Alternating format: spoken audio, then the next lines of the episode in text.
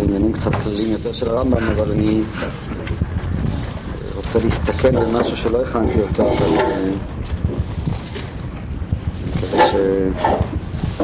פשוט כשבאתי התחלתי פתאום לחשוב על משהו שלא חשבתי לפני כן. אין לי כאן דעה מגובשת, אבל אולי אם הכי טוב, אולי אתם תציעו משהו, אולי נמצא איזה שהם רעיונות. אני מתכוון לסיפור המפורסם של הרמב"ם בפירוש המשניות. אני אקרא אותו ותגידו אתם מה אתם אומרים. וכבר הייתי בספר מספרי המידות, בפירוש המשניות לרמב"ם בפרק ד'. זה סיפור מפורסם, הרמב"ם שם של... על המשנה של מאוד מאוד הווה של הרוח. שם הוא באמת מביא את כל המאמרים ביחס לשפלות. אני רוצה ללמוד את שיטת הרמב"ם ביד, אבל לפני כן, כפי שאמרתי, אז התעוררו לי כמה מחשבות, אני רוצה לשתף אתכם, אני רוצה יותר לשמוע.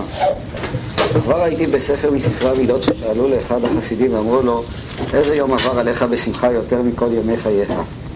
אמר, יום אשר הייתי נוסע בספינה והיה מקומי באשפל המקומות, נמצא ככה במחלקה השלישית, והייתי לבוש בלויי סחבות, והיו בספינה סוחרים ובעלי רכוש, ואני הייתי מוטל במקומי, ואחד מנושאי הספינה עמד להשתין, והשפיע עליו שפלותי והמצב הגרוע שהייתי בו, עד שגילה את עצמו והשתין עליי. כלומר, הוא לא, לא החשיב אותו כנראה כבן אדם, אלא הוא לא התבייש ו... מלעשות את צרכיו בנוכחותו, אולי אפילו עליו. התפלאתי על התחזקות תכונת העזות בנפשו. על ה... חוצפה, לא יודע זאת המילה, גסות הרוח שלו, ובאמת לא הצטערתי בליבי במעשיו כלל, ולא נתעורר בשום התרגשות. אז שמחתי שמחה גדולה שהגעתי עד כדי כך שלא הרגיזני זלזול אותו החסר, ולא שמתי ליבי אליו. ואין ספק שזה הגבול האחרון לשפלות הרוח כדי להתרחק מן הגאווה. מה, מה אתם אומרים? זה באמת שפלות רוח או לא? במונחים שדנו עליהם לפני כן, הוא שמח. נשאל ככה, האם באמת החסיד הזה החשיב את עצמו כשפל יותר מאותו אחד שממחילה השתין עליו? אני מצטט את הרמב"ם. מה? מה אתם אומרים? איזה סוג של... מה? מי היה כאן הגאוותן, לפי דעתכם? בואו נשאל את השאלה הזאת. מה?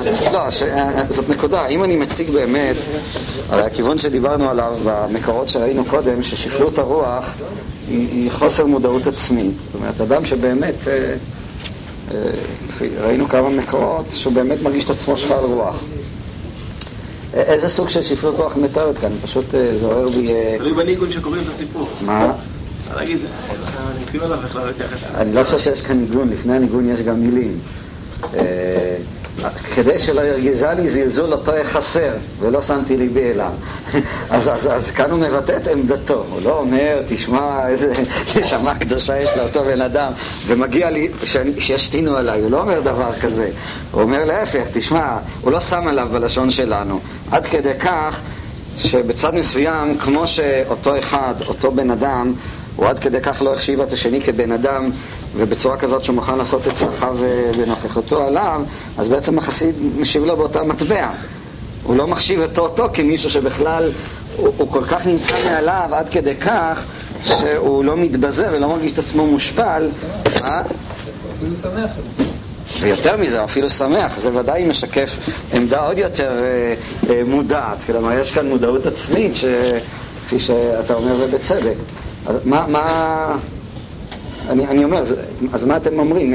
איזה, איזה מקור נורא סוג שפלות רוח תמיד אנחנו מבינים כאדם באמת שהוא שפל רוח, שהוא נעבך כזה הוא הגיע עד כדי דרגת נעבכיות כזאת שבאמת גם אם מישהו משפיל אותו הוא לא, הוא לא מרגיש את עצמו מושפל זה ודאי לא שמתואר כאן, להפך החסיד שמתואר כאן הוא בעל מודעות עצמית סופר גבוהה והעובדה שלא מתרשם מזה שמישהו אה, משפיל אותו לא נובעת מכך שהוא מבטל את עצמו, נובעת מכך שהוא מבטל את השני אה, אתה לא בטוח שזה הפירוש הנכון אני פשוט שואל, אני ככה כשנסעתי לכאן חשבתי והתעוררתי למחשבות הללו מה? זה, זה מעורר התפעלות, זה שהוא יכול להתפעל מזה. זאת אומרת, אם אה, עלינו היו, לנו היו עושים דבר כזה, אז קודם כל היינו, זה הדבר האחרון שהיינו חושבים עליו, והיינו מתפעלים מזה שבן אדם הזה יש לו עזות כזאת. זאת אומרת, זה מראה זה שהוא, המקום שהוא נמצא בו זה דווקא לא עצמו. הוא מסתכל על הדברים, אני לא מזדהה עם זה, אבל, אבל מה שאמרנו מתאר פה זה, זה ניכור גם כלפי עצמך וגם כלפי השני. זה לא, לא יודע אם זה נובע מתוך גאווה. הוא מסתכל, אומר, מעניין מאוד איזה עזות יש לבן אדם השני. מעניין, ואני שמח, גם אני לא, אני לא התרשמת, כאילו, זה לא השפיע עליי, אבל זה, זה, זה הכל מאותה עמדה, זה שני הדברים מאותה עמדה. לא מסכים איתך שהוא כאילו אה, מחוץ לתמונה. מצד אחד, באמת אה, הוא, הוא אדיש כלפי מה שהשני עושה עליו, אבל האדישות הזאת היא לא נובעת באמת מתוך לא הרגשה. הוא מתפעל מהעזות שלו. הוא מתפעל מהזות, הוא, הוא, הוא מצליח ליצור ריחוק ביחס לעניין, כן? הריחוק, אבל הריחוק הזה הוא באמת תוצאה של אה, אדישות, הוא אומר, ולא נתעורר בי שום התרגשות. הוא הרגיש את עצמו שווה נפש כלפי ההתנהגות של אותו אחד. הוא לא שותף למשחק שלו. אבל זה שהוא לא שותף למשחק שלו, ו- ו- ולכן הוא, הוא, לא, הוא לא מרגיש את עצמו מושפל, אה, זה למעשה נובע דווקא מעמדה שהוא מרגיש את עצמו מעליו.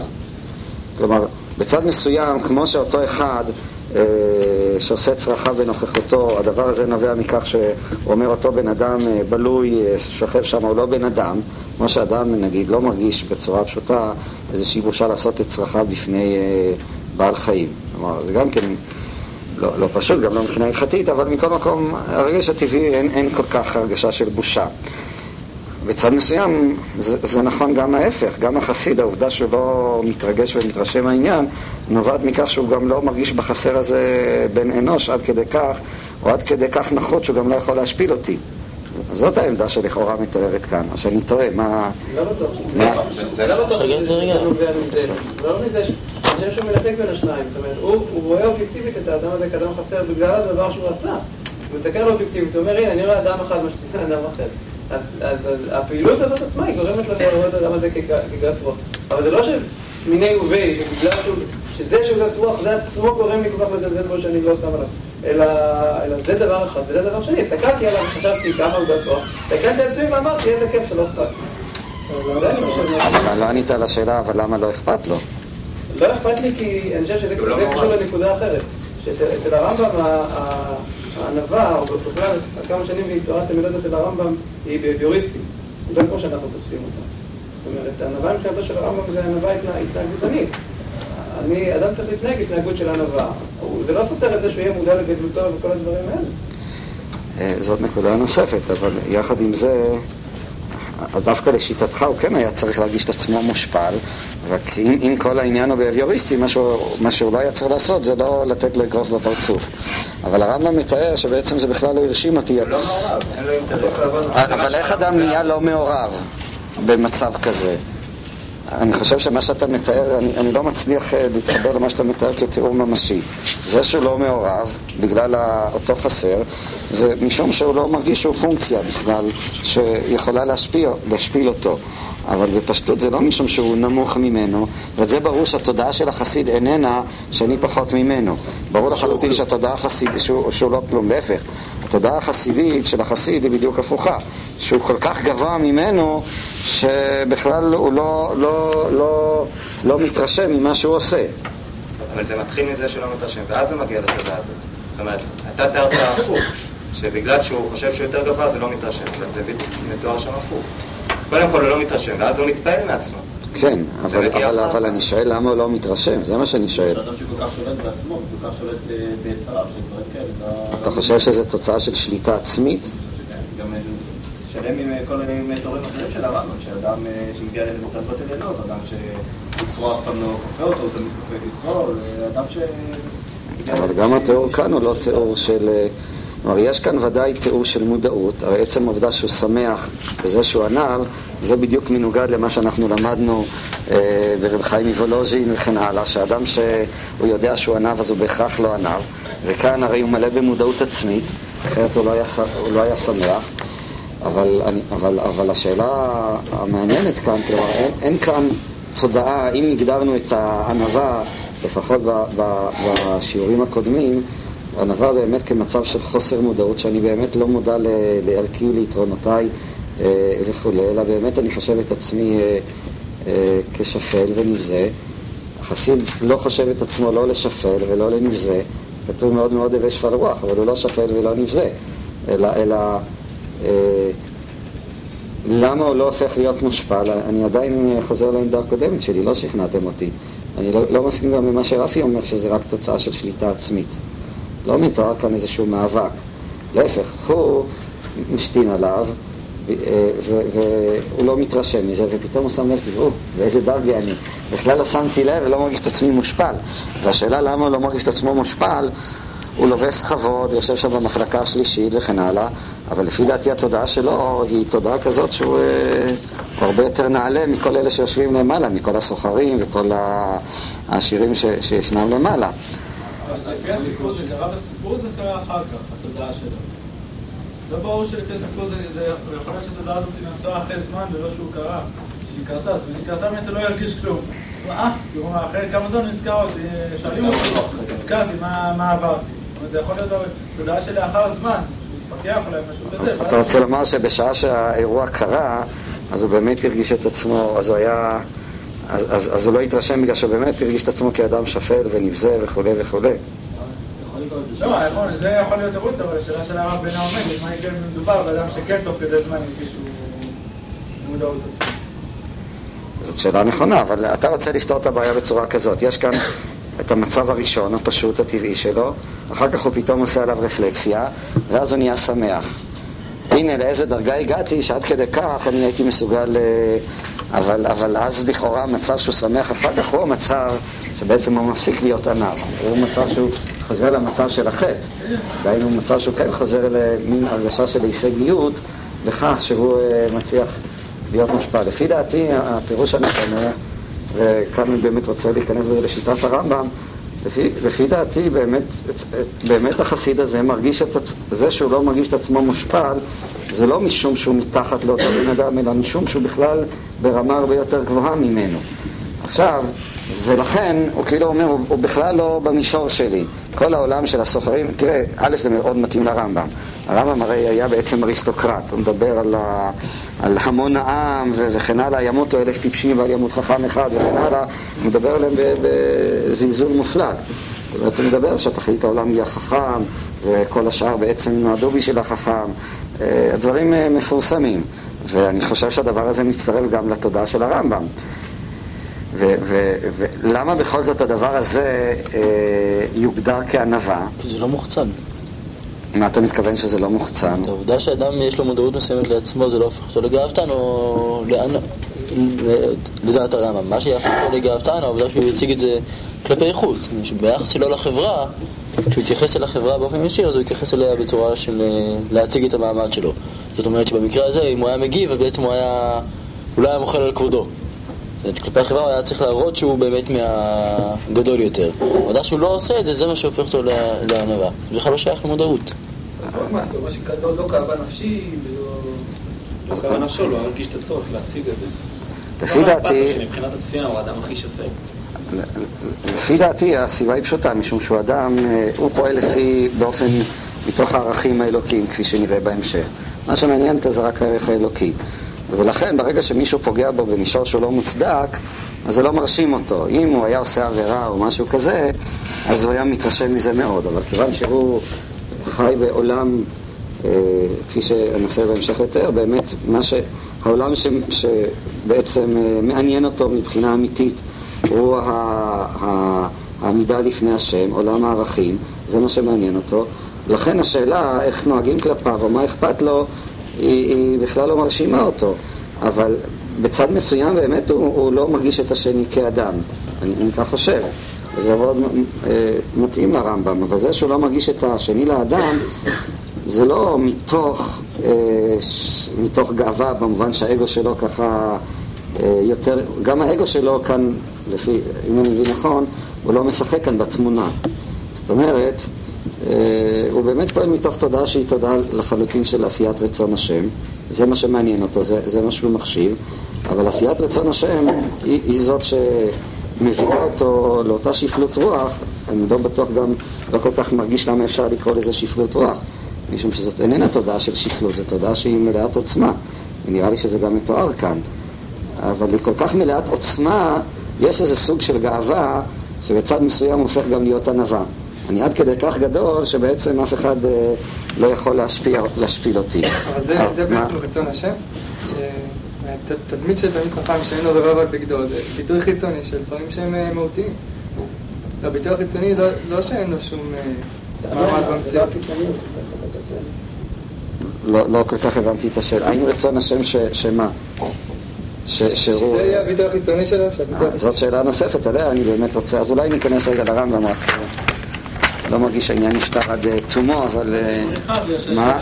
כאשר הוא יספר את הסיפור ואותו אדם ישאל אותו ויגיד לו, אה, זה לא מעשה של ענווה, השאלה אם אז הוא לא יעלה.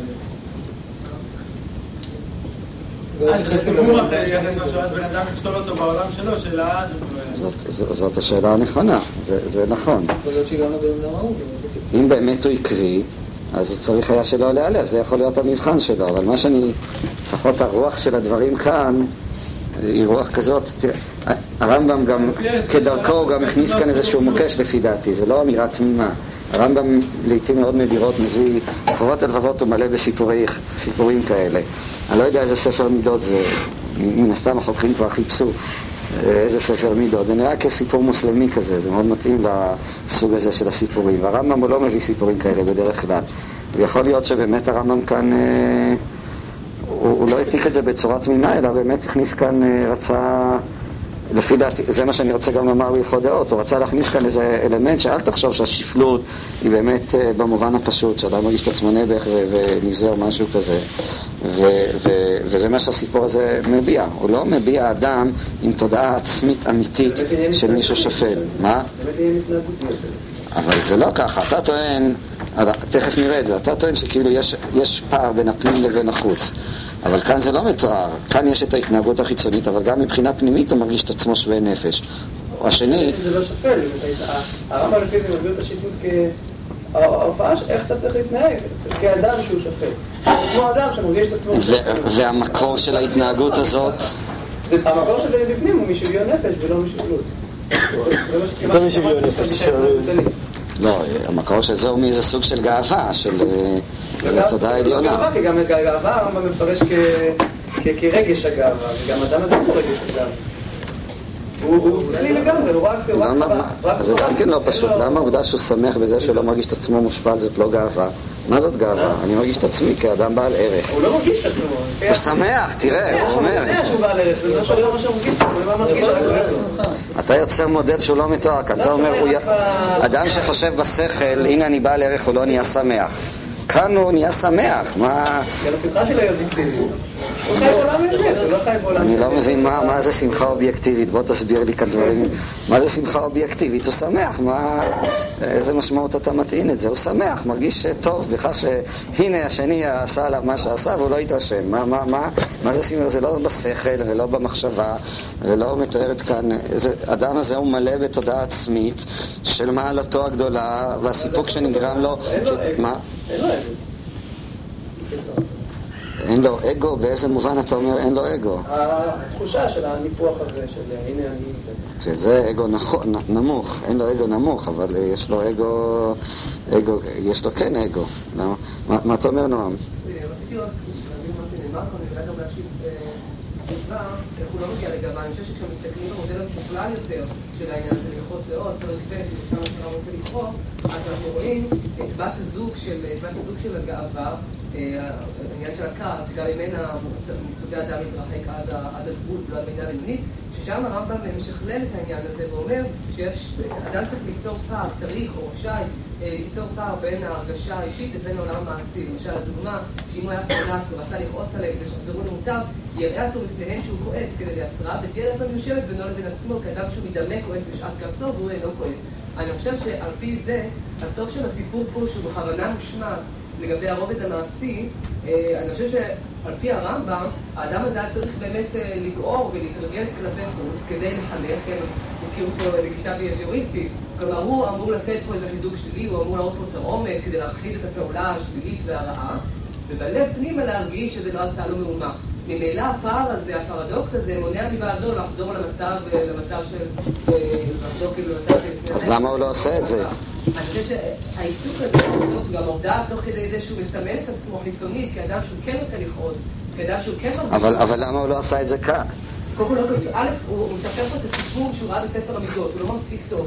אבל אני חושב שעצם זה, שני דברים, עצם זה שהוא לא אומר פה איך הוא הגיב לסופר, ועצם זה שהרמב"ם גם כן אה, מעתיק את ההתרשמות הטובה לתחושה האישית שלו, ולא, ולא לתגובה, ולא לאי התגובה אל הסופר, אלא לתחושה שלו כלפי המצב, סיטואציה, האזהרה של המצב עצמו. עצם זה מראה לנו שהרמב"ם בעצם, אה, אה, בעצם לא רוצה לדבר שכאילו הייתה כאן תגובה חיצונית. הרי הרמב"ם בהלכות דעות ילמד אותנו שיש פער עצום, פרדוקס, בין התגובה החיצונית לבין התחושה הפנימית. טוב, לא, לא, א', אני לא מסכים. הסיבה שבגללה הוא לא, הוא, לא, הוא לא צעק עליו, פשוט בגלל שהוא לא עניין אותו, או אפילו את זה לא שווה. זאת היא הסיבה. חוץ מזה, תראו, תראה את התיאור, הוא מסתכל ככה מהצד, מעניין מאוד, משתינים עליי, תראו מה קורה כאן. הרי זה התיאור שקורה כאן. עד כדי כך הוא אאוט מכל הסיפור הזה. ו- ו- וזה מה שמתואר כאן. לא מתואר כאן כל מה שאתה, אני חושב, לפחות זה לא כתוב כאן. מה? טוב, בואו נחזור רגע לרמב"ם, אולי זה יפתור, אבל, אבל אני אומר את זה כ... מה? יש גרסה שאומרת ש... יש גרסה. שמה? שמה? יש גרסה, של הסוחר, לא החסר. כן, טוב. לא. טוב, אני לא יודע, אנחנו כאן הולכים בעקבות הרב קפח שמשנתו מנופה ונקייה וחוץ מזה ברור שזה החסר ולא הסוחר משתי סיבות. א', מי תיקן את החסר לסוחר אני מבין, למה תיקן את זה? אם מישהו תיקן משהו למשהו אז יתקנו את החסר לסוחר ולא את הסוחר לחסר. וזה גם מתאים לרמב"ם, הרי ביטויים כאלה של חסר ביחס לכל מיני אנשים זה הביטוי שהרמב"ם אוהב להשתמש בו. לכן אה, סביר להניח שזה החסר. הרב קפח הוא אפילו לא, לא, לא מזכיר כאן מין גרסה כזאת. מה? זאת השאלה שאני שאלתי, אני לא אמרתי תשובה, אני שאלתי שאלה. טוב, בואו נחזור לרמב"ם. בואי סיימי, מה את הרמב"ם הלכות דעות? אני רוצה אה, לומר כאן איזה מיינר ברמב"ם. שוב, ה- ה- ה- הקושייה לרמב"ם מפורסמת. בפרק ראשון הרמב"ם מציג את ה... כידוע הרמב"ם מציג את, אה, את הדעה הבינונית, את שביל הזהב וכולי, ומכליל את הענווה כמידה הבינונית, כך הוא מזכיר כשהוא מביא בין הדוגמאות שצריך לעשות אותן, הוא מביא את הדוגמה של הענווה. כלומר, אם כבר אה, נלך למישור הקבלי, אז למעשה, אה, אם דיברנו עד עכשיו על הענווה של מידת העין ועל הענווה של מידת המלכות, הרי הרמב"ם- הרמב"ם מדבר כאן על הענווה של מידת התפארת.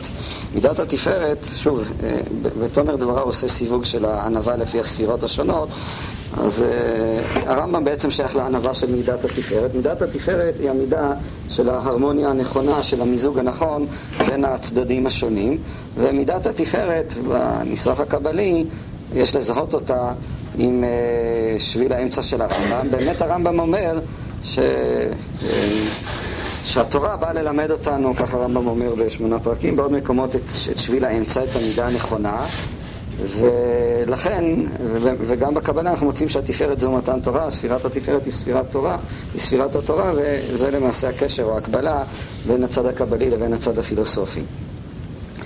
הדברים של הרמב"ם ידועים, בפרק א' הוא משבח את, אה, את הענווה, אולי נקרא גם כאן אה, אה, מספר משפטים, הוא בא ואומר ש, ש, ש, הדברים מפורסמים, שתי קצוות רחוקות, מזו שבכל דעה ודעה אינן דרך טובה, דרך הישרה, הישרה היא המידה הטובה, וכפי שאמרתי, הרמב"ם מסביר כאן במפ- במפורש גם את המידה של הכעס למשל, שעליה הוא מדבר בהמשך. לפיכך ציוו חכמים שיהיה אדם שם דעותיו תמיד ומשאר אותם ומכוון אותם בדרך האמצעית כדי שיש עליהם מגופו ולא יכעוס אלא על דבר גדול וכולי וכולי ולא יהיה מעולל ושוחק ולא עצב ואונן אלא שמח כל ימיו בנחת בסבר פנים יפות ומישהו מדקדק על עצמו ביותר ויתרחק מדעה בינונית נקרא חסיד, ואז הדוגמה של גובה הלב, שפל רוח, וזוהי מידת חסידות. ואם נתרחק עד האמצע בלבד, ויהיה עניו, נקרא חכם, וזוהי מידת חוכמה. ועל דרך זו שאר הדעות. בחסידים הראשונים, אז הוא מתאר שהולכים קצת. אם כן, זאתי, ה- ה- הרמב"ם מתאר את הדרך הנכונה, שהיא כאמור הדרך הבינונית, היא הדרך שעומדת באמצע, מגדיר את הענווה, בניגוד למה שראינו אצל רבנו בכיה, שהענווה מזוהה אצלו עם שפלות הרוח, עם הכניעה, עם הנבזה בעיניו, עם, עם ההרגשה שהוא חסר ערך וכולי וכולי, הרמב"ם אומר לא ככה. הענווה היא אה, המידה הבינונית, מידה באמצע, ושפלות הרוח איננה ענווה. כך הוא מדגיש, וגם במשנה, בפירוש המשניות הוא מדגיש את זה. הוא אומר שהענווה יש לה רק מידה אחת, ושם מידה זו בעברית ענווה. או גרסה אחרת, אין לה שם אחר, רק ענווה. וזה נראה שהוא מתכוון להגיב נגד הדברים של, של, של רבנו בכיה, שאומר שענווה יש לה המון שמות. שפלות הרוח זה מה שרבנו בכיה אומר כענווה. אה, מידת החסידות, תכף נראה, יש נטייה לכיוון שפלות הרוח שהיא מידת חסידות. החסידים היו נוהגים אה, כאמצעי, כדי להגיע לקו האמצע, היו נוהגים בשפלות הרוח. והרמב"ם מסיים ומצווין אנו ללכת בדרכים האלו הבינוניים והם הדרכים הטובים והאפשריים שנאמר והלכת בדרכיו. כך למדו בפירוש מצווה זו, גם כאן יש רמב"ם מאוד משמעותי, שהרמב"ם מזהה את המידה הבינונית עם המידות האלוקיות. מהו חנון, הפתה חנון, אבל זה כבר נושא אחר. כלומר, לפי דעת הרמב"ם מכל מקום, דבר שראוי להדגיש אותו, לא רק שהדבר הזה הוא נכון מבחינת תורת המידות, וכידוע ההשוואה בין הרמב"ם לבין אריסטו, האתיקה של אריסטו היא מפורסמת בנקודה הזאת. בעצם אלה הגדרות, אה, לפחות על פניהם, אריסטוטליות. אלא לפי דעת הרמב"ם זו גם מצוות עשה מהתורה. המצווה של ההליכה בדרכיו, המצווה של והלכת בדרכיו, לפי דעת הרמב"ם, איננה אלא המצווה ללכת בדרך הבינונית, בדרך האמצעית. בפרק ב' הרמב"ם אומר, אה, ויש דעות שאסור לו לאדם לנהוג בהם בבינונית, אלא הלכה ג' אלה יתרחק מן הקצה האחד עד הקצה האחר וגובה הלב. שאין דרך הטובה שהיא אדם עניו בלבד, אלא שיהיה שפל רוח ותהיה רוחו נמוכה לי מאוד. ולפיכך נאמר במשה רבנו עניו מאוד ולא נאמר עניו בלבד.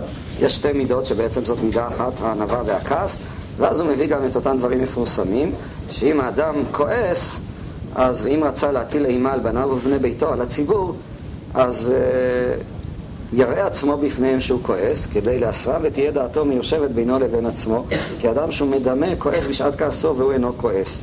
אמרו חכמים, אה, כל הכועס כאילו עובד עבודת כוכבים, אה, ובעלי כעס אין חיים חיים, לפיכך ציוו להתרחק מן הכעס. השאלה המפורסמת שעומדים עליה נושא כלים, הלחם משנה והמפרשים, היא הסתירה אה, שיש בין שני המקומות הללו, והלחם משנה אומר תירוץ שהוא לגמרי דחוק, לא, לא סביר. הוא רוצה לטעון שהאמצע של הענווה, של האמצע בין הגאווה ושפלות הרוח, הוא לא נמצא באמת באמצע, אלא הוא נמצא בשפלות הרוח. כלומר, הענווה היא גורם כל כך חזק ומרכזי, שאם אתה רוצה להגיע, הוא נמצא באיזה קוטב כל כך רחוק, שאם אתה רוצה להגיע לאמצע, אתה צריך ללכת בעצם עד המידה של שפלות הרוח, עכשיו תמצא את האמצע. אלה דברים כמובן קשים ודחוקים, וזאת מהסיבה הפשוטה, משום שהרמב"ם במפורש הזכיר את הענווה כמידת האמצע. הרמב"ם מבחין בין הענווה לבין השפלות. מה? לא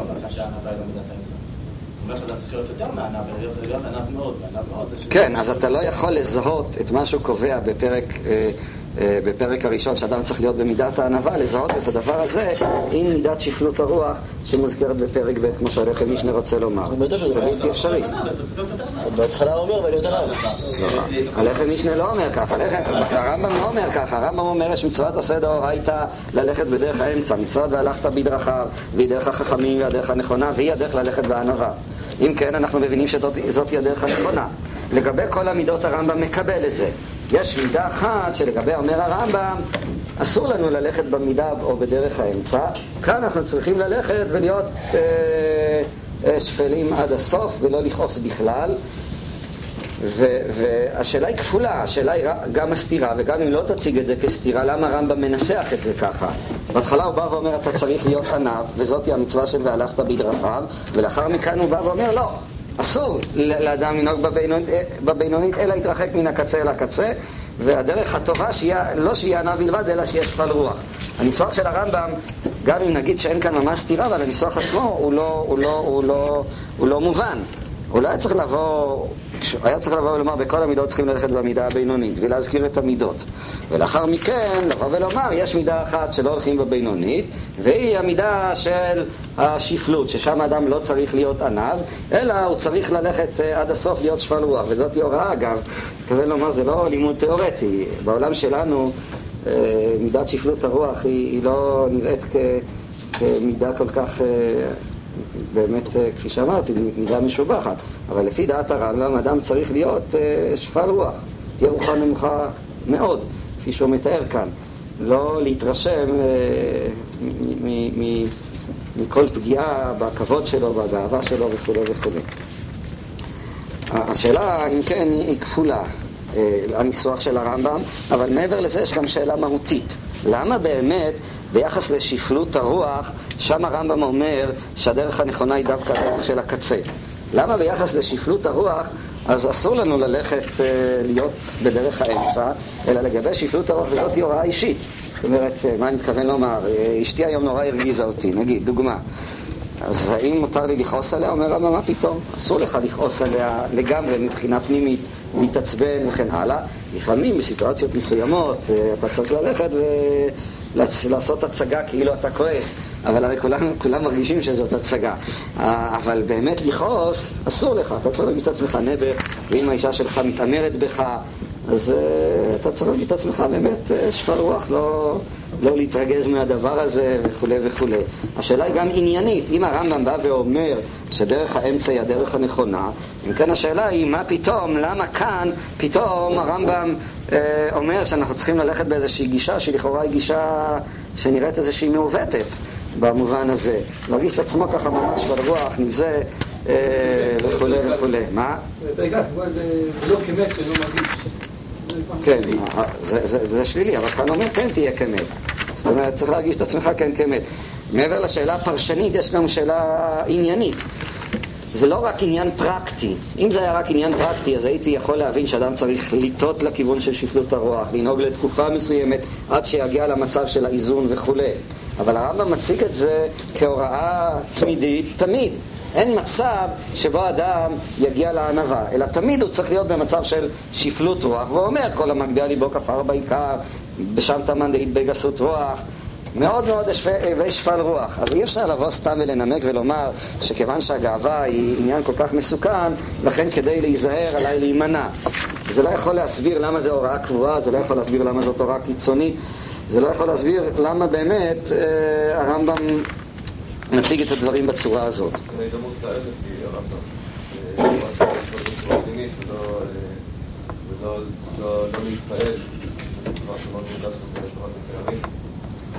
אתה חושב שההידמות לאל היא שפלות הרוח? שפלות הרוח במובן של לא להתפעל מן הדברים, אתה מעיר משהו, כן, לא, אבל זה שייך למודל השני של הכועס, באמת על זה אנחנו אה, נדבר, אם נספיק נדבר בהמשך. בזמנו כשלמדנו את המורה נבוכים, אמרנו שבאמת המודל הזה של הכועס דומה לשיטת התארים של הרמב"ם ביחס בין העצמות האלוקית לבין המידות האלוקיות. ובעצם הוויכוח על תורת המידות הופך להיות ויכוח על, ה, על, ה, על התארים ועל הספירות. גם בענווה, אבל יש את הבחינה הזאת. כל דבר כלשהי היא התפעלות. כאן אני לא מסכים איתך. עכשיו, עכשיו באמת זה הנושא שאני רוצה לדון עליו. אולי אומר כמה דברים גם ביחס לקו האמצע, חלקם מפורסמים, חלקם לא מפורסמים, או מפורסמים פחות, אבל אני רוצה להציג אותם כדי להבין את ה... גם את קו האמצע, אבל בעיקר ביחס לנושא של הגאווה של הענווה, שהוא נושא מאוד מרכזי, כפי שהזכרנו, ראינו גם ברבנו בכי, המרכזיות שלו נובעת משום שהנושא הזה של הגאווה הוא, הוא, הוא בעצם האני של האדם. הוא הדימוי העצמי שיש לו לאדם, הוא זה שמעצב את, האני שלו. ולכן, כפי שאמר רבנו בכי, הוא לא דומה לכל אחת מכל המידות. הוא הדבר המרכזי ביותר. התודעה העצמית של האדם היא זאת שמכוננת גם את יחסו לעצמו, וגם את יחסו לסביבתו, וגם את יחסו לקדוש ברוך הוא. ולכן, יש כאן עניין כל כך מרכזי, ודווקא כאן הרמב"ם, כאמור, אה, סוטה מהדרך הרגילה שלו. איך הייתם מתארים באמת את, ה... את הענב, או את מי שהולך בקו האמצע? תיארנו את הפרטים שלו מבחינה מעשית, איזה מין סוג אדם זה? הוא מושך אתכם, לא מושך אתכם, מה, מה אתם הייתם אומרים? איזה מין סוג אדם זה האדם הזה? הענב, הענב שנמצא בקו האמצע. איזה, איזה טיפוס הוא לפי דעתכם? איך הייתם מתארים אותו? מה, מה, מה... איזה צבע יש לו? הוא מחשיב את עצמו כמו שהוא. מה? אפור. מעניין שאתה אומר אותה תשובה. אתמול היה לי ויכוח, היו כאלה שאמרו שהוא ירוק, לא הבנתי למה, אני טענתי שהוא אפור. אתם חושבים שהוא באמת אפור? זאת אומרת, הוא מין... אה, מה? זה מוזן, כאילו אולי יותר קונוטציה חיובית לאפור. כן. זאת אומרת, מה שבולט כאן, וזה שייך בכלל לקו האמצע, לקו האמצע, מה, מה בעצם קובע את האמצע לפי דעת הרמב"ם? איפה אנחנו מוצאים את קו האמצע? קו האמצע, לפי דעת הרמב"ם, הוא בעצם, לפי דעתי, א' הוא עניין אסתטי. מה אני מתכוון לומר? וזה קשור בכלל למידה של התפארת ולקשר בין התפארת לבין אסתטיקה. יש כאן לפי דעתי עיקרון שהוא הרבה יותר רחב. האמצע הוא לא נקבע, אין כאן שיקול פרקטי, או אפילו שיקול מוסרי, אתי, או כל שיקול שהיא, יש כאן שיקול אסתטי. מה אני מתכוון לומר? למשל, עד כמה אדם, אם האדם, האדם שם, יש את ההולל ויש את, ה, את ההולל ושוחק ויש את העצה ואונן, יש את הטיפוס ההולל ויש את הטיפוס המלנכולי והשמח כל ימיו בנחת בסבר פנים יפות. איזה מין טיפוס הוא? הוא לא חצי הולל, זה כל אחד מאיתנו יודע, הוא גם, הוא גם לא חצי מלנכולי, אלא הוא טיפוס אחר. שמח כל ימיו בנחת בסבר פנים יפות. מהו בעצם המבחן של קו האמצע? ואגב, יש בדבר הזה מחלוקת. ריהל מגדיר את קו האמצע אחרת, ורבנו בכי מגדיר אותו, את אותו קו אמצע בצורה אחרת. לפי הרמב"ם, קו האמצע הוא מה שנמצא גם כן אה, אצל היוונים, זה הטעם הטוב. מה אני מתכוון לומר? מישהו מספר לי בדיחה. יש אדם שמספרים לו בדיחה, הוא מתחיל ככה כל להתגלגל וכל גופו מתחיל לרטוט לחצי שעה שלמה. יש אדם מספרים לו בדיחה, הוא מזעיף פנים, מה אתה בכלל מספר בדיחה? כמה צריך לצחוק? מה אתם אומרים? במה זה תלוי? מה? זה ראשית כל תלוי בבדיחה. מי שצוחק הרבה על בדיחה לא מצחיקה, כולנו נראה בזה חוסר טעם טוב. אבל זה תלוי בעוד דברים, תלוי מי זה האדם הזה. אם זה יהיה למשל, נאמר, הרב הראשי לישראל, אז לא אצפה ממנו ויראה בזה חוסר טעם טוב אם יתחיל להתגלגל לי ככה ולצחוק צחוק מתגלגל. לא, אני אתיר רק איזה גיחוך ככה קטן מתחת השפם. אם זה יהיה איזה נער צעיר יותר, אז ודאי שאומר, אם הוא יגחך לי כמו איזה רב זקן ומכובד, אראה בזה חוסר טעם טוב או משהו כזה. זאת אומרת, יש כאן מבחן שהוא בעצם מבחן אסתטי. מה אני מתכוון אסתטי? מבחן שהוא באמת לא נובע משיקול שכלי, שהוא באמת תלוי בהקשר של האדם, במעמדו, בטבעה של הבדיחה, אה, בהמון דברים, וזהו למעשה קו האמצע. קו האמצע ואני אמרתי, זה עיקרון לפי דעתי הרבה יותר, מידת התפארת בסופו של חשבון, מה שקובע את האמצע האמיתי זה לא שיקול פרקטי, אלא זה שיקול של הקצב הנכון, של המידה הנכונה, של ה... ה, ה, ה איך, איך, איך, אה, יש עוד מונח שלא זוכר כרגע את המונח. בקיצור, זה, זה, זה עניין אסתטי. זה קו המידה, קו המידה שקובע את הדברים, הוא בעצם אסתטי. הוא יוצר את האיזון הנכון, את ההרמוניה הנכונה בין, בין הדברים. זאת נקודה אחת. אבל...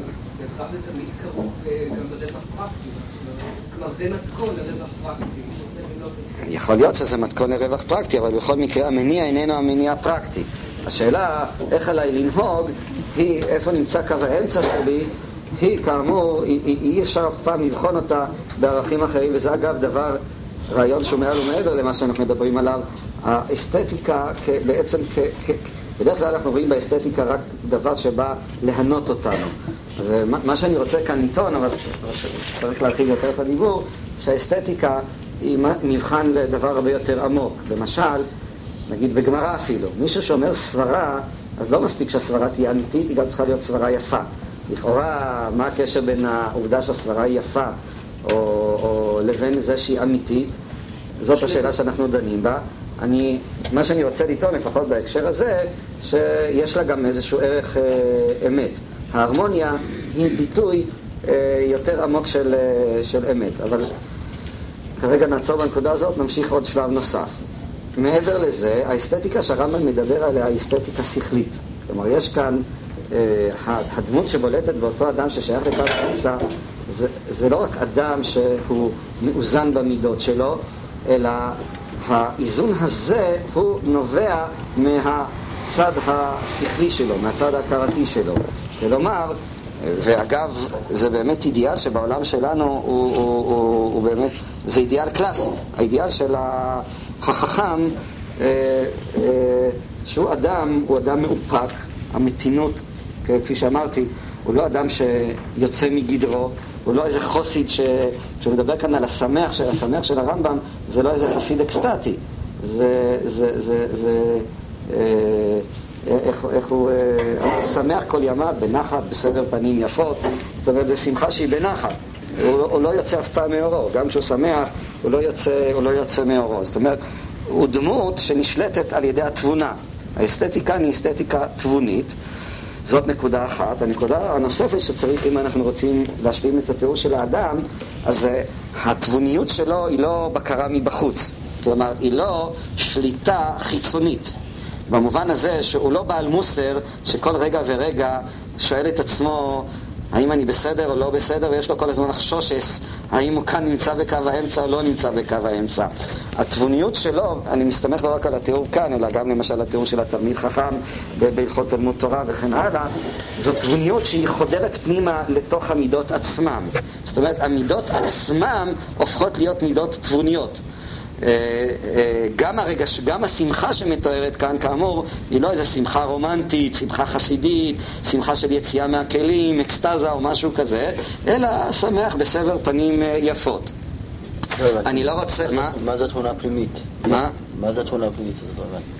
יש אדם שהוא יוצא מאורו, שהוא לגמרי כמו התם שמתחיל אה, לקפץ ולרקוד מרוב שמחה או משהו כזה.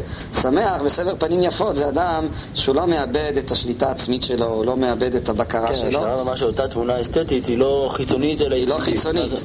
של זה שהיא חיצונית? שהיא מעצבת מידה מבפנים. השמחה של הסבר פנים יפות היא בעצם שמחה שהיא רוויה בתבוניות הזאת, באסתטיקה התבונית שאני ניסיתי אה, אה, אה, לתאר מקודם. זה, זה יכול להיות גם אדם, אולי התיאור יכול להיות נמוך, אבל הדוגמאות דווקא שאני רואה לנגד עיניי, דוגמאות שכבר לא, אנשים שהיום כמעט אין אותם, דווקא היו כמה חכמים, רבנים ספרדים, אני יודע, הרב עזרא ציון מלמד כאן, וכן הלאה, דמויות של אצילות, שבהם תמיד כשניסיתי ל, ל, ל, אה, לדמיין לעצמי מה הדמות שהרמב"ם מתאר כאן, זאת הייתה תמיד הדמות. אדם שאתה, הוא דמות אציל, אצילה, הוא דמות נקייה כזאת, שאתה רואה איך שהחוכמה זה, זה בעצם אפילו לא השכל, זה משהו שיותר מהשכל. איך שהחוכמה היא בעצם אה, פולשת לתוך כל הרבדים של האישיות שלהם, לתוך המידות שלהם, אפילו לגוף שלהם. הגוף שלהם גם כן, או האור שלהם, הם, אה, הם בדרך כלל מאוד צנועים ככה, מאוד אה, נזהרים מאיזו חשיפה גופנית או משהו כזה. היא, היא באמת רוויה כולה באותה חוכמה, באותה אצילות של, של החוכמה. זה לא בעל המוסר האשכנזי, שהאשכנזים הם תמיד עצבנים, לכן הם לא יכולים להיות uh, מהסוג הזה שהרמב"ם מדבר עליו. זה באמת uh, איש של אצילות, שכפי שאמרתי מקודם, שגם המידות שלו הן מידות מהסוג הזה, מהסוג ששייך לחוכמה או ששייך לתבונה. ובאמת על השאלה ששאלתי, כאן לא שמעתי תשובה, הרבה ענו לי שזה לא כל כך מושך אותם, זאת אומרת, אה, הדמות הזאת. משום שהאידיאל היום שלנו בעולם הרומנטי הוא דווקא אידיאל של אדם בעל רגש סוער, אדם, זה אדם למשל שהוא לא ספונטני. לא ספונטני בצורה הנחרצת, הוא לא, אמרתי, הוא לא אדם שכל הזמן נמצא באיזשהו לחץ ובעצבנות, אבל מצד שני הוא לא האדם הספונטני. אנחנו היום, בגלל שאנחנו מושפעים מאידיאלים, אה, כמו שאמרתי, אחרים, רומנטיים, בדרך כלל מצפים לאיזה רגשות סוערים, לאדם קיצוני, לאדם שכן יוצא מאורו. רק לקבל לסדר פנים יפות זה לא מספיק. צריך ככה משהו הרבה יותר מזה. יש אולי קצת בדמות הזאת ממה שהרב סולובייצ'יק תמיד אה, מזכיר את הדמות של החגיגיות, איך הוא קורא לזה? מה? ההדר, הנובליטי, איזה דמות, ככה הוא מתאר את זה, ואצלו זה מזדהה עם המושג של הקדושה. החגיג, מה? קדושת שבת. כל קדושה שהיא. המושג, לפי הרב סולובייצ'יק, הקדושה, הטרנסצנדנטליות, כשהיא חודרת לעולם, היא בעצם הופכת לחגיגיות. אם נגדיר מה זה קדושה, קדושה לפי דעתו זה האדם החגיגי. אה, כמו שכשהיינו ילדים קטנים ועשו לנו מסיבה בגן, אז הרגשנו כבר מהבוקר שהיום הזה שונה מכל הימים כולם, אה, וכן הלאה וכן הלאה. זה אותה, זה גם כן, אני חושב, זה אומנם נימה טיפה שונה ממה שמתואר כאן ברמב"ם, אבל גם זה שייך לאותו אה, אדם שעליו מדובר, לאיש של הענווה. והשם דרך, השכליות שלו, אה, היא חלק, כאמור, היא המעצב של האישיות. אמרתי מקודם שקו האמצע מוגדר, זה קצת בשביל ה... אה, אצל רבנו בכי וגם אצל ריאל הגדרה שונה. ריאל כשהוא מדבר על אותו רעיון עצמו, אז הוא אומר זה אדם שכל התכונות שלו הן נמצאות אצלו בשלמות, אבל התנאי שהן יהיו שוכנות בהרמוניה. זאת אומרת, אצל, אצל, גם ריאל מדגיש את השליטה של החסיד, אבל השליטה הזאת היא שליטה אה, מסוג שונה. וההגדרה של, של ריהל לקו האמצע היא ההרמוניה ששוררת בין uh, המידות כולם, שכולם uh, uh, באות uh, או צריכות לבוא uh, לכלל, uh, לכלל שלמות. יש לו את אותו ביטוי יפה, שקיצור בכוח השכל הוא אריכות בכוח התאווה, וקיצור בכוח התאווה הוא אריכות בכוח השכל. כלומר, אדם שהוא יותר מדי שכלתני לפי ריהל, אז uh, זה, הוא, הוא גם כן אדם חסר. משום שכיוון שכוח התאווה אצלו הוא לא, הוא לא נמצא אצלו אה, במינון הנכון, אז הוא אדם חסר אינטלקטואל חיוור כזה עם משקפיים גדולות, אז, אבל אריאל מציג את זה כתנאי לדבקות. כדי שאדם יהיה בדבקות צריך להיות לו גם יצר, וכך הוא מציג את החסיד. זה הקו אצלו. מה? אה, יכול להיות. אה, טוב. אה, כן, אני מסכים איתך. לעומת זאת רבנו בכי מנמיך את הרף עד למטה. רבנו בכי אומר שקו האמצע הוא עובר ליד המינימום, הוא המינימום ההכרחי. כלומר, כל דבר שאדם עושה, אה, תנועה פיזית, גופנית, תענוג וכן הלאה, ואיננה, הוא יכול להתקיים בלעדיה, אז uh, הוא כבר עבר את קו האמצע. אם אתה יכול להסתפק בשתיית מים ואתה לא חייב לשתות קפה, לפי רבנו בכי עברת את קו האמצע. Uh, לפי הרמב"ם לא עברת את קו האמצע, יש כאן את השיקול השכלי, שהוא קובע בשאלה מה יגרום לך יותר לערנות בסדר, אבל יותר מזה, זה, זה כפי שאמרתי, טעם טוב אסתטי. אז אם אדם שטוף כל הזמן בכוסות קפה וסיגריות בתוכם, אז זה ודאי עבר את הטעם הטוב. אה, מצד שני, אדם שהוא מפחד לשתות כוס קפה, לפי דעת הרמב"ם, אז אה, גם הוא לא שייך לטעם הטוב. אצל ריהל הקו הוא עוד יותר אה, גבוה. אבל לא שמעת את התירוץ על הרמב"ם, מה יהיה? אמרתי לפעמים, תספר לי איך זה נגמר. זה נגמר, מה? טוב, אה, בבקשה. הרב, דיברת בכל המושג הזה של האסתטיקה של הרב,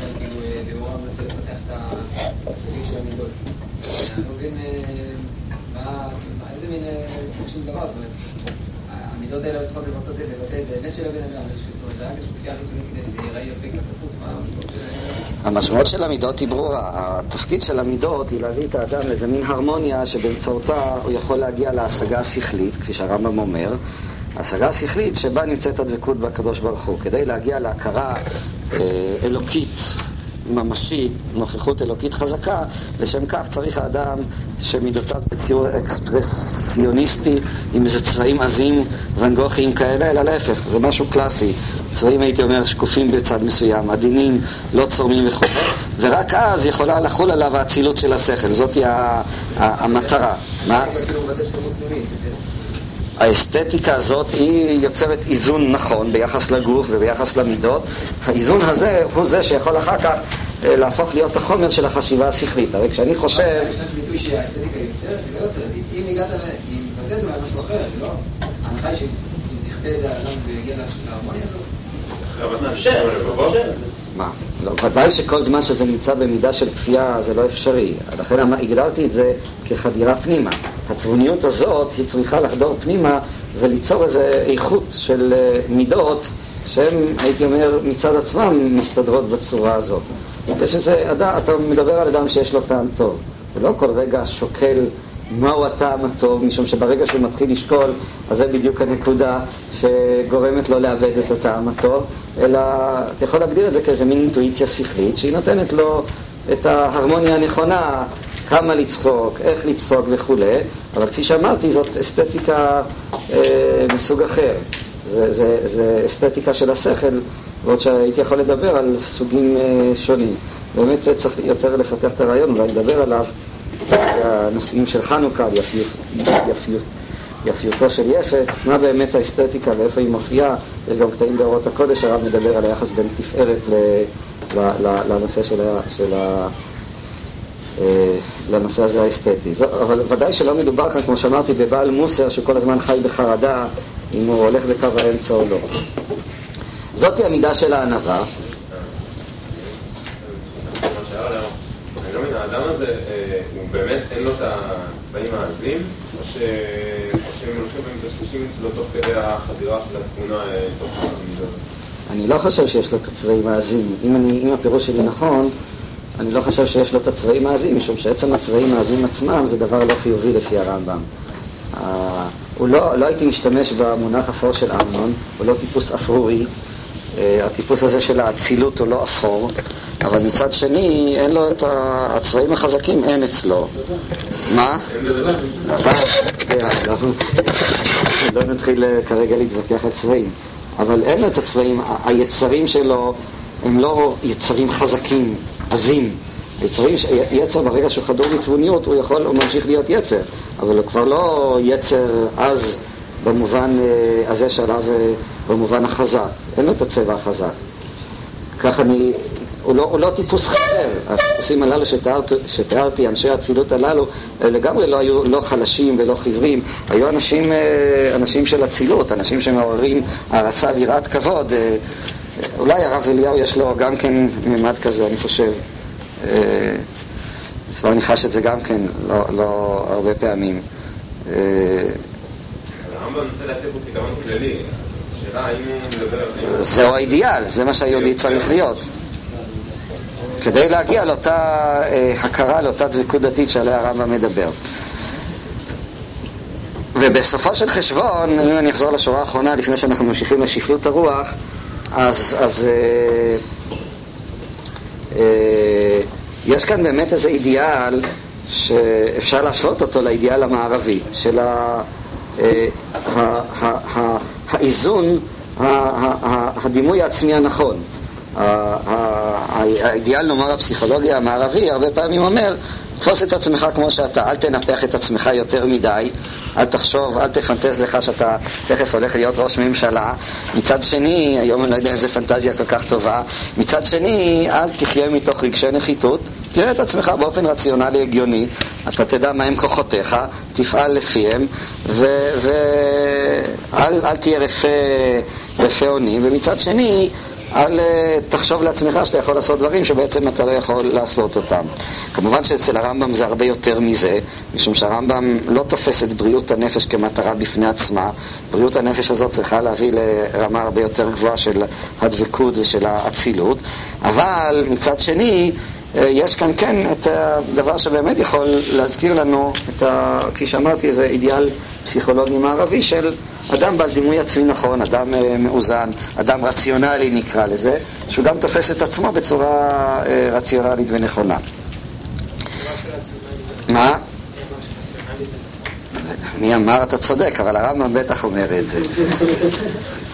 uh, מה שכמובן, uh, וזאתי הנקודה המעניינת, זאתי דרך החכמים. הדרך החכמים הזאת היא גם כן לא דרך יהודית. הרמב"ם מזכיר, הרמב"ם מפורסם בהלכות מלכים אה, על חכמי אומות העולם, אז הוא באמת אה, מזכיר, אה, מכירים את הרמב"ם, שמי שמקיים מצוות מתוך הכרע הדעת, הרי הוא איננו מחסידי אומות העולם, אלא מחכמיהם. יש אצל הרמב"ם טיפולוגיה מאוד ברורה בין הדרך של החכם לבין החסיד. החסיד הוא באמת אדם שפועל לפנים משורת הדין. הוא איננו פועל, וזהו ההבדל בין החכם לבין החסיד. ומה שמעניין כאן שהרמב"ם אומר זאתי הנקודה. הדתי הוא בעצם דמות לא מאוזנת, אם ננסח את זה ככה. דווקא ביחס לדבר שהוא הכי מהותי, שהוא האני, כאן אותה דמות של החכם, הדמות הזאת של האצילות, דווקא ביחס, וזה אופייני לרמב"ם, שני הקווים הללו, והם לא השניים היחידים קיימים אצל הרמב"ם. יש אצל הרמב"ם הבלטה מאוד חזקה של החכם, עם ההרמוניה, ההרמוניה שדיברנו עליו, אבל יש אצל הרמב"ם גם איזו נימה חסידית מאוד חריפה. הנימה חסידית אקסטטית, וזה גם כן קיים בהרבה מקומות אצל הרמב"ם. ומה שבעצם הרמב"ם מלמד כאן, הייתי אומר ככה, בצד אחד, בכל המידות הרמב"ם בא ואומר, אנחנו צריכים ללכת בדרך המאוזנת. אבל בתחום שהוא בעצם התחום החשוב ביותר, המרכזי ביותר, כאן אנחנו צריכים להיות uh, משוגעים, מעוותים. כאן צריכים ללכת בשפלות רוח הגדולה ביותר, וכן הלאה וכן הלאה. שימו לב, יש כאן קביעה מאוד uh, משמעותית. כאן אתה צריך ללכת לא באופן נורמלי. אם הדרך של החכם מייצגת את הנורמליות, אם, uh, uh, את הנורמה, הרי הדתי זאת, זאתי התורה, ודווקא בנקודה שהיא הנקודה המהותית ביותר, שם האדם מצווה ללכת בצורה הכי קיצונית, בצורה... מה יכול להיות יותר מהתיאור הזה על אותו אדם, איך שלא נפרש אותו על, הודע, על אותו אדם שהשתינו עליו והוא לא חש בליבו שום, אה, שום השפלה בדבר הזה. הרי כל אחד מאיתנו היה בא ואומר, זה בן אדם לא נורמלי, זה בן אדם... אה, שהוא מבחינה נפשית אה, הוא מעוות, הוא זקוק לאיזשהו טיפול או משהו כזה. ודווקא כאן, בנקודה המרכזית ביותר, אומר הרמב"ם, תהיה שפל רוח. זה, זה דבר חזק. יש בזה אי צדק, אני יודע, מישהו נורא מרגיז אותי. בבית אה, אני חושב שעשו לי עוול. לפי הדוגמה שהבאתי, אשתי הרגיזה אותי. זה נורא צודק, זה נכון, בסדר, הגבתי פעם, פעמיים, ישבתי בשקט, אבל עוד פעם ועוד פעם ועוד פעם, ובכ... אז זה כבר צודק. זה נראה לי עוול שאני אמשיך הלאה אה, אה, לא להגיב, ו- ולפי הרמב"ם לא רק לא להגיב, אלא אפילו לא להרגיש את עצמי מושפל. יש כאן תביעה נורא קיצונית, להרגיש את עצמי באמת שפל רוח. וזאת היא לפי דעת הרמב"ם המצווה שאדם מצווה. אדם מצ... מה זה אדם? אנחנו מצווים. אנחנו מצווים. זאת הכרעה מאוד קשה. בצד מסוים, זאת היא אולי המשימה הקשה ביותר ש... שיש לו לאדם בחיים. היכולת של האדם באמת להרגיש את עצמו שפל רוח. היכולת של האדם להגיע לאיזה מין ויתור פנימי כזה עמוק שעליו אנחנו מדברים כאן. אף על פי שהצדק וההיגיון, כולם באים וזועקים לו ואומרים, מה פתאום, מה פתאום שאתה... אה, אה, תהיה לך מין תודעה עצמית כזאת. לא, דווקא השפר רוח הזאת פועלת יותר מאוד הגיונית בנקודה מסוימת. ומה הוא אומר בעצם? אין פה כלום מולי. הבן אדם הזה הוא כלום. אז מה יש לי להתייחס אליו? כל התייחסות היא פנייה ליצרים, לא פנייה לשכל. שיקול שכלי אומר לא להתייחס אליו. למה שיקול שכלי אומר לא להתייחס אליו? כי מה שעומד מולי זה כלום. נגיד שחיה אתה עושה פה, אז הייתי צריך להתייחס, ברור שלא, אז עשה פה... אתה כבר, אתה, אתה כבר מושפע מהאופן שבו אנחנו פירשנו את הסיפור הזה, אבל נעזוב את הסיפור הזה כרגע לצד, הוא בעייתי, אני לא בטוח שהצלחנו להבין אותו עד הסוף.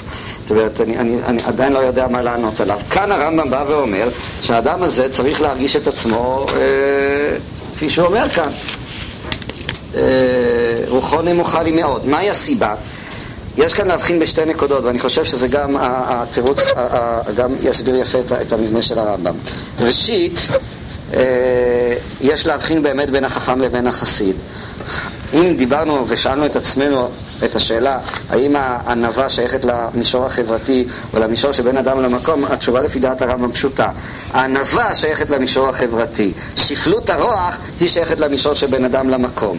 זאת אומרת, החכם הוא משקף את האמת של העולם. האמת של העולם היא האמת של החכם, היא האמת המאוזנת, היא התודעה העצמית המאוזנת. האמת הדתית היא באמת לא האמת של העולם. היא אותה אמת של העמידה מול השם, שהיא זאת שגורמת לו, לאותו אדם, להרגיש את עצמו, את עצמו אה, אה, שפל רוח ורוחו אה, אה, נמוכה מאוד. זאת אומרת, מידת הטיפולוגיה הזאת של חכם וחסיד אצל, אצל הרמב"ם, החוכמה היא האמת הנכונה, כך צריך לנהוג. החסידות אצל הרמב"ם במקומות רבים היא תמיד מציינת את לפנים משורת הדין. לפנים משורת הדין הוא לא נובע מזה שזאתי האמת של העולם, האמת היא שבאמת אני צריך הייתי לכעוס על אותו בן אדם. היא נובעת מאמת אחרת, מאמת שנמצאת מחוץ לעולם, מהאמת של האדם בעמידתו מול השם. אם, וגם כאן הייתי אולי משווה את זה לתפיסות מודרניות שמדברות באמת על הרגש הדתי העיקרי. אה, יש אה, מה שמו, שליירמאכר, אה, פילוסוף, לא פילוסוף, משהו על הגבול, פנומולוג מאוד מפורסם, שטוען שהרגש הדתי הבסיסי הוא הרגש של התלות. הרגש שהאדם חש את עצמו בעצם חסר אונים מול ה... הכוח האלוקי האינסופי האדיר והנורא. במובן מסוים אני חושב ש... אני לא יודע אם זה בדיוק באותם צבעים, זה בעצם הרגשה של שפלות הרוח שהיא המוטיב הדתי המרכזי כאן אה, בתפיסה הזאת של החסיד. אבל מעבר לזה, המקור באמת של דבקות דתית, של אקסטזה דתית, ההתנהגות של החסיד היא כבר לא ההתנהגות המאוזנת, היא באמת התנהגות לפי דעתי לא מאוזנת. אקסטזה דתית מתרחשת באותו רגע שאדם באמת מרגיש את עצמו, לא מרגיש את עצמו, אלא באמת הוא, הוא, הוא, הוא, הוא נכנע, הוא באמת חש את עצמו מושפל. נסו אפילו בדמיון לנסות להציף את עצמכם בהרגשה הזאת או בדימוי הזה, שאדם באמת מרגיש את עצמו כחסר יכולת, כלא שווה, כחסר ערך, באופן, ההתרוקנות הזאת היא באמת ממלאת את האדם בדבקות דתית עצומה. ויש אצל הרמב"ם בצד הסבר פנים והשמחה היפה, יש אצל הרמב"ם הרבה פעמים נימות מאוד חזקות כשהוא מתאר למשל את ה... דיברנו על זה אה, בזמנו, כש... אה, על שמחת בית השואבה של דוד המלך, שהוא גם כן הדוגמה. היחס בין הענווה לבין השמחה, היא באה לכלל ביטוי אצל אה, דוד המלך. והרמב"ם, כשעסקנו שם, אני כבר לא זוכר באיזה הקשר, נדמה לי כש... מתי עסקנו בזה בשמחת בית השואבה? שנה שעברה? לא, עסקנו בזה יותר, יותר קרוב.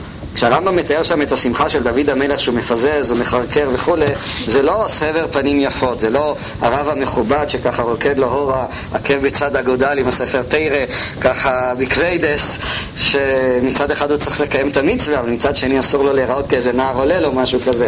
מדובר כאן על יהודי זקן שמתחיל לפזז או לחרקר, זה, וזה דוד המלך. תארו לכם את אה, איזה רב מכובד שפתאום מתחיל אה, לקפץ לו כמו נער או משהו כזה.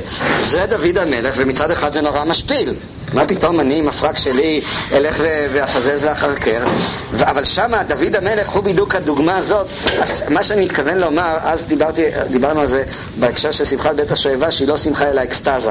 כשדיברנו שלמעשה האקסטזה הזאת היא, היא, והיא קשורה לרוח הקודש. כלומר, נראה לי ששמחת בית השואבה, לפי דעת הרמב"ם, לא הייתה אלא מין, אם אני אשווה את זה להבדיל לעולם המוסלמי, זה כמו הריקוד של הדרווישים שהם רוצים להגיע לאיזה מין השראה באמצעות ריקוד אקסטטי, ונראה לי שזה הדגם של הרמב"ם, של שמחת בית השואבה, ולכן עמי ארצות וכל השאר אסור להם להשתתף, אלא דווקא החסידים ו- ובעלי התשובה ו- ו- ו- והזקנים. זה, זה היה התיאור, אני כבר לא זוכר באיזה הקשר אה, דיברנו.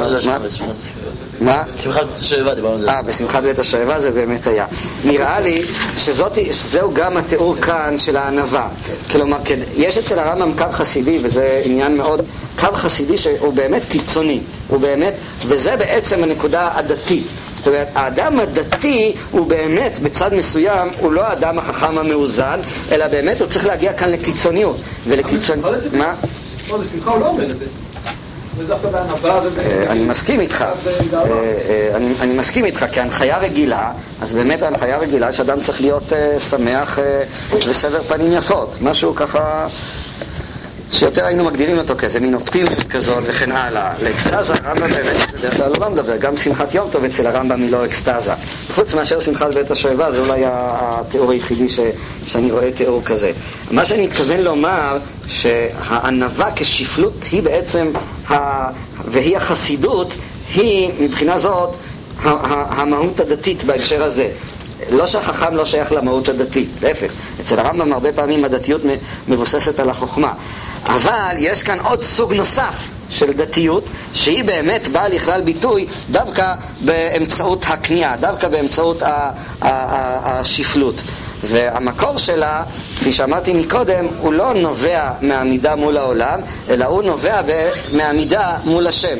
מאותה, מאותו מצב שאדם כשהוא עומד מול האינסוף האלוקי, פתאום מרגיש כמה שהוא אפס, כמה שהוא באמת נבזה, הוא חדל אונים, אה, עם כל ההצלחות שלו, הכוחות שלו הן אפסיות. האם זה מתאים לתיאור של החסיד שמה, שלא הרגיש את עצמו מושפל? אני לא יודע. אבל זאת ודאי עמדה לא נורמלית, ומבחינה זאת האדם הדתי הוא צריך להיות לא נורמלי בהקשרים הללו. למה הרמב"ם ניסח את הדברים, וכאן אני רוצה לסיים אה, אה, את, ה, את ההסבר של הרמב"ם. אני מקווה שהצלחתי לשכנע, לשכנע אה, אתכם עד כאן.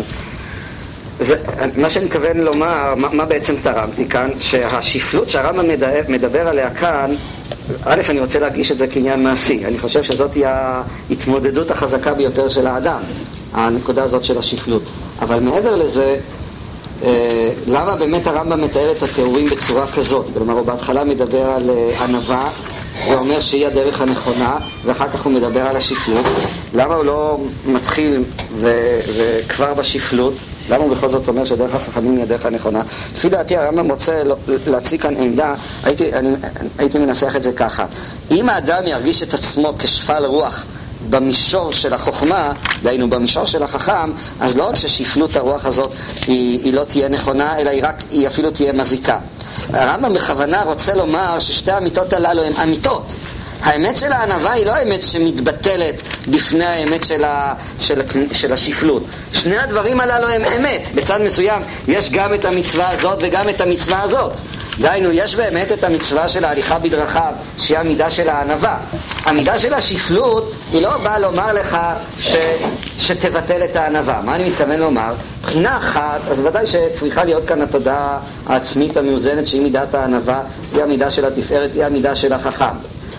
על גביה נוספת מידת השפלות של הרוח. אבל מי שיש שפל רוח במישור של הענווה, דהיינו במישור של החוכמה, דהיינו הוא יחשוב שבאמת אה, מבחינת התודעה החברתית, התודעה של העולם וכן הלאה, אז האדם באמת צריך להיות נעבך מסכן וכולי וכולי, אדם כזה שהייתי אומר ייקח, ישאב את הנימוקים שלו לשפלות הרוח מהעולם של החוכמה של הענווה, אז הוא מסלף את כל העניין. אז באמת הוא, הוא יגיע לאיזה הרגשות של נחיתות וכולי וכולי. ולכן הרמב"ם אומר, מצד אחד יש מצוות הענווה, והיא ההליכה בדרכה, והיא אמת. אם הרמב"ם לא היה אומר את זה, היינו חושבים שזה לא אמת, זאת אמת. יש כאן איזה מין הסתכלות דיאלקטית, יש כאן שתי פרספקטיבות ששתיהן אה, יוצרות תוצאות הפוכות, אבל יחד עם זה, התוצאות ההפוכות הן זה מסוג, הייתי אומר, ככה, הסתירה השביעית של הרמב"ם. התוצאות ההפוכות, הן אומרות ששני האמיתות הללו הן אמיתות נכונות, משום ששתי הפרספקטיבות, לא רק שהן אפשריות, הן פרספקטיבות ש... ש, ש, שצריך באמת לנקוט בהם, ולכן הרמב"ם מנסח את הדברים בצורה הזאת. מצד אחד הוא בא ואומר, יש את האמת של הענווה, מצד שני הוא בא ואומר, אבל אנחנו אסור לנו לנהוג בענווה, אלא אנחנו צריכים לנהוג באמת ללכת בשפלות רוח אה, עד הקצה האחרון, משום שפלות, בשפלות הרוח למעשה אה, נמצאת, כפי שאמרתי קודם, הדבקות הדתית, האקסטזה הדתית, אה, אהבת השם. כך אני רוצה אה, לפרש את הדברים של הרמב"ם. מה? מאיזה בחינה זה על גבי זה? מאיזה בחינה זה על גבי זה? שמצד אחד אני צריך להיות, אה, שצריך להכיר את עצמי במובן של התודעה אה, אני צריך לדעת במישור החברתי, במישור של החוכמה, אז אני צריך לדעת את ערכי, לדעת את ערכי באופן המאוזן והנכון, להיות במידת הענווה. מצד שני, אני צריך גם כתחושה עמוקה וגם דומיננטית להרגיש את שפלותי בעמידתי לפני השם. זה גם לא באותם כיוונים. ההנחיה המעשית, מה? כדי להגיע לשפלות רוח צריך קודם כל ענווה. לא צריך, אבל בכל זאת, אה, כדי ששפלות הרוח היא תהיה שפלות רוח נכונה ולא שפלות רוח מסולפת, אז צריך יהיה לו גם את האדם, גם את התודעה של הענווה. הוא צריך להכיר את, ה, את, ה, את האמת הזאת. יחד עם זה, האמת הזאת בשלב מסוים היא הופכת להיות לא רלוונטית. משום שברגע שמופיעה האמת של שפלות הרוח, אז האמת של הענווה היא מתבטלת אה, אה, לחלוטין. ואולי זאתי הדוגמה של, ה, של החסיד שם, אף על פי ש... טוב, אני עדיין מרגיש שיש כאן משהו חזק יותר. אה, אם אתם רוצים, אז... אה, טוב, צריך באמת לדון בנקודה הזאת. כלומר, זה בא לכלל ביטוי, באמת בביטוי של הרמב"ם על החסר הזה. הוא יודע שהוא חסר, הוא יודע שהוא, שהוא לא כלום. הייתי אומר, יש לו את התודעה של הענווה, מצד שני יש לו גם את התודעה של השפלות הרוח, והוא מסוגל לקיים את שניהם כאמיתות פנימיות, ובצורה כזאת, אה, אה, אתה יודע, בצורה כזאת לתת להם לשכון אחת ליד השנייה. מה, מה אתה רוצה להעיר? בסדר, לי בסוף את הסיפור של רב ישראל מרוז'ין, שהיה, הרבי מרוז'ין, שהיה הולך עם ככה לבוש מכובד, מלא זהב. עכשיו, הרבי מרוז'ין, אה, הזכרנו אותו באחד השיעורים הקודמים, אני לא חושב שהוא היה במידת הענווה, הוא היה במידת הגאווה. זאת אומרת, אפשר להתגבר על היצר בשתי צורות, או להימנע, או לזלול עד כדי כך שזה יהפוך להיות מגעיל. זאת אומרת, אדם מכבדים אותו, מכבדים אותו, מכבדים אותו. בשלב מסוים זה כבר לא רלוונטי לגביו, הוא יכול לוותר על זה. זאת אומרת, אה, הרבי מרוז'ין, יכול להיות שזאת הייתה הדרך שלו. מה? זה מזכיר קצת את זה של הרמב"ם, מישהו שהוא כל כך מכובד עד שלא אכפת לו שנייה. יכול להיות, אני חושב, יכול להיות שזה, לכן אמרתי, יכול להיות שזה לא חסיד אצל הרמב"ם. עד כדי כך ערכי גבוה ובלתי מוטל בספק וערעור, שאני לא, לא, לא זקוק לאישור חיצוני, וזה פותח בפניי את הדרך למעשה באמת להגיע לעמדה נכונה, לעמדה של, של, של ענווה. מה? באותה מידה גם אם יכבדו אותו, הוא לא, לא אשם. תראה, העובדה שהוא שמח מבטאת את התודעה שלו עוד לא שלמה. זאת אומרת, אחרת הוא לא היה גם שמח, הוא מרגיש כאן איזשהו אה, אה, הישג. זה ענווה. מה? זה שאתה אומר של ענווה, שמחה. אתה אומר זה חוזר למישור של הענווה, אני לא יודע. תכלס למעשה, כמו שאומרים תמיד, אני באמת מרגיש שהנושא הזה של שפלות הרוח הוא, א', יש בזה את המיצוי של הדתיות באמת, דבר שבעולם שלנו לא כך קיים, וב', מהרבה בחינות זה המאבק האמיתי. זאת אומרת, המאבק של, אה, של אה, סביב הנושא של שפלות הרוח, והוא באמת הדרך לדבקות. זאת אומרת, אם האדם יש לו את התחושה, מסוגל... לס... שפלות הרוח זה לא שליטה עצמית, זה לא היכולת לבלום את עצמי. זה משהו הרבה יותר אה, חזק מזה, זו הרגשה של, של נמיכות קומה ביחס ל... איך אומרים? אלוקים גדול. אז מה? מה? מה מישהו? לפי הרמב"ם כאן, אז הוא כן היה צריך להגיב, אבל להגיב רק מבחינה חיצונית, היה צריך אה, לצעוק עליו או משהו כזה. אם הוא חושב שמבחינת הנתונים, אבל כנראה שעד כדי כך הוא אה, לא החשיב אותו, שגם... טוב, זאת עוד שאלה לגבי ההתנהגות הזאת שהרמב"ם אומר שצריך להציג כאילו כועס, מה המובן של זה? האם הכוונה באמת שהוא צריך לעשות הצגה, או אולי הוא צריך להתלבש במידת הכעס, שזה כבר משהו אה, עדין יותר, מה?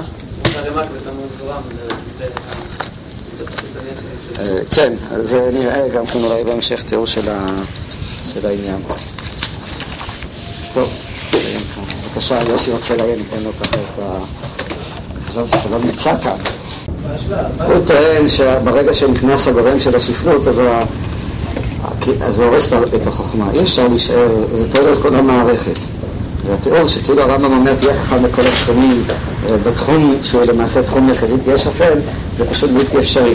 ברגע שנכנס הגורם של השפלות, אז, הוא כבר מפסיק להיות אה, חכם בהקשר של הרמב"ם.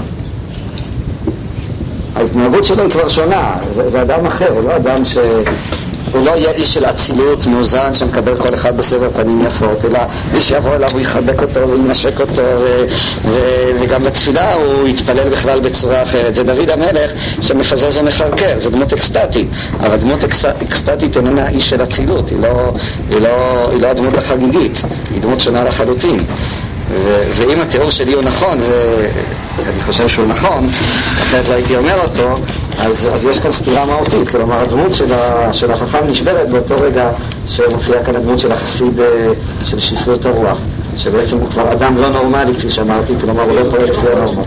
מה? כן מכירים הופעות של דמויות שיש להן חציצה מאוד חזקה בין אה, תחושה מאוד חזקה כלפי העולם המציאותי וברגע שהם חוצים את הגבול לעמידה לפני השם. עכשיו יש את השלבים וירול, תמיד לפרש. המון אה, יחס לפעמים אפילו מזלזל כלפי העולם שמסביבו, אבל בעמידה לפני האל אז הוא. אבל בוא נשאל את עצמנו איך האדם הזה למשל מתפלל.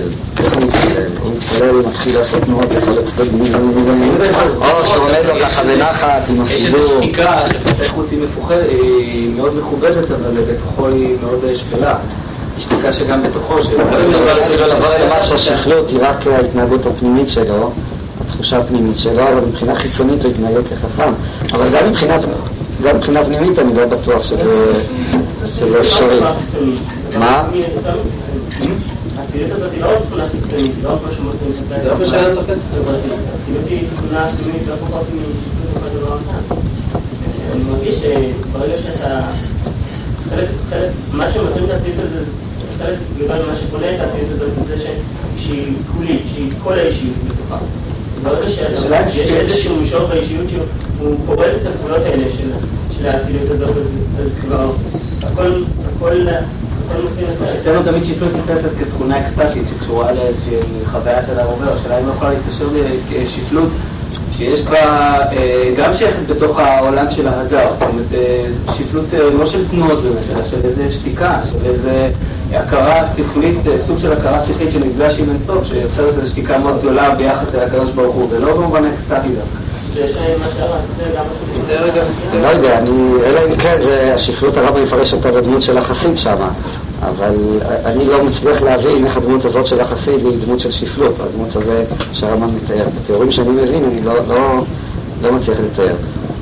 אה, בכל זאת, אה, שורה אחרונה, אני מאוד אה, רוצה להדגיש את זה. אני חושב שבאמת הנקודה הזאת של שפלות הרוח היא הנקודה החזקה, היא הנקודה העמוקה, והיא גם הנקודה שבאמת מוליכה את האדם לדבקות במתח ובעוצמה החזקה ביותר שלה. השאלה שיוסי שאל, אמרתי, שאלו אותי, אלא אם כן יש כאן איזה מין דמות על כזה, שגם השפלות היא התלבשות. דהיינו, הוא בעצם נמצא לא בשפלות ולא בענווה, אלא הוא נמצא בנקודה שלישית, והוא יכול להתלבש פעם בשפלות, פעם ב... דוד המלך. אה, מה? דוד המלך, שופט. כן, אבל, אז אתה יכול לבוא ולומר עליו לפחות שהוא לא שופט, בעצם לא שופט. הרי מה שרצינו להביע באחד השיעורים שהשפלות היא צריכה להיות הממשות עצמה. אדם שמתלבש בשפלות הוא בעצם לא שפט. וכלומר השפלות כעצמות היא לא, מחי... היא לא מאפשרת התלבשות, היא צריכה להיות העצם עצמו. אה, ואם הדמות שהרמב"ם מצייר, שאולי באמת דמות כזאת, שהוא נמצא בעמדת, בעמדה שיכולה לבחור לעצמה את המשחק שלה, נאמר ככה, את ההתלבשות שלה, אז מה, מה אתה אומר? אה, כן, אבל זאת הענווה של המהר"ל, זאת איננה, אבל אז השפלות היא רק התלבשות בשפלות.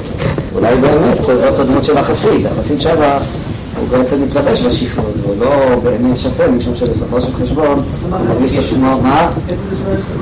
כן, זה מה שאמרתי, ויותר מזה, הוא מרגיש את עצמו יותר מהחסר הזה. אה, ויותר מזה. אה, טוב.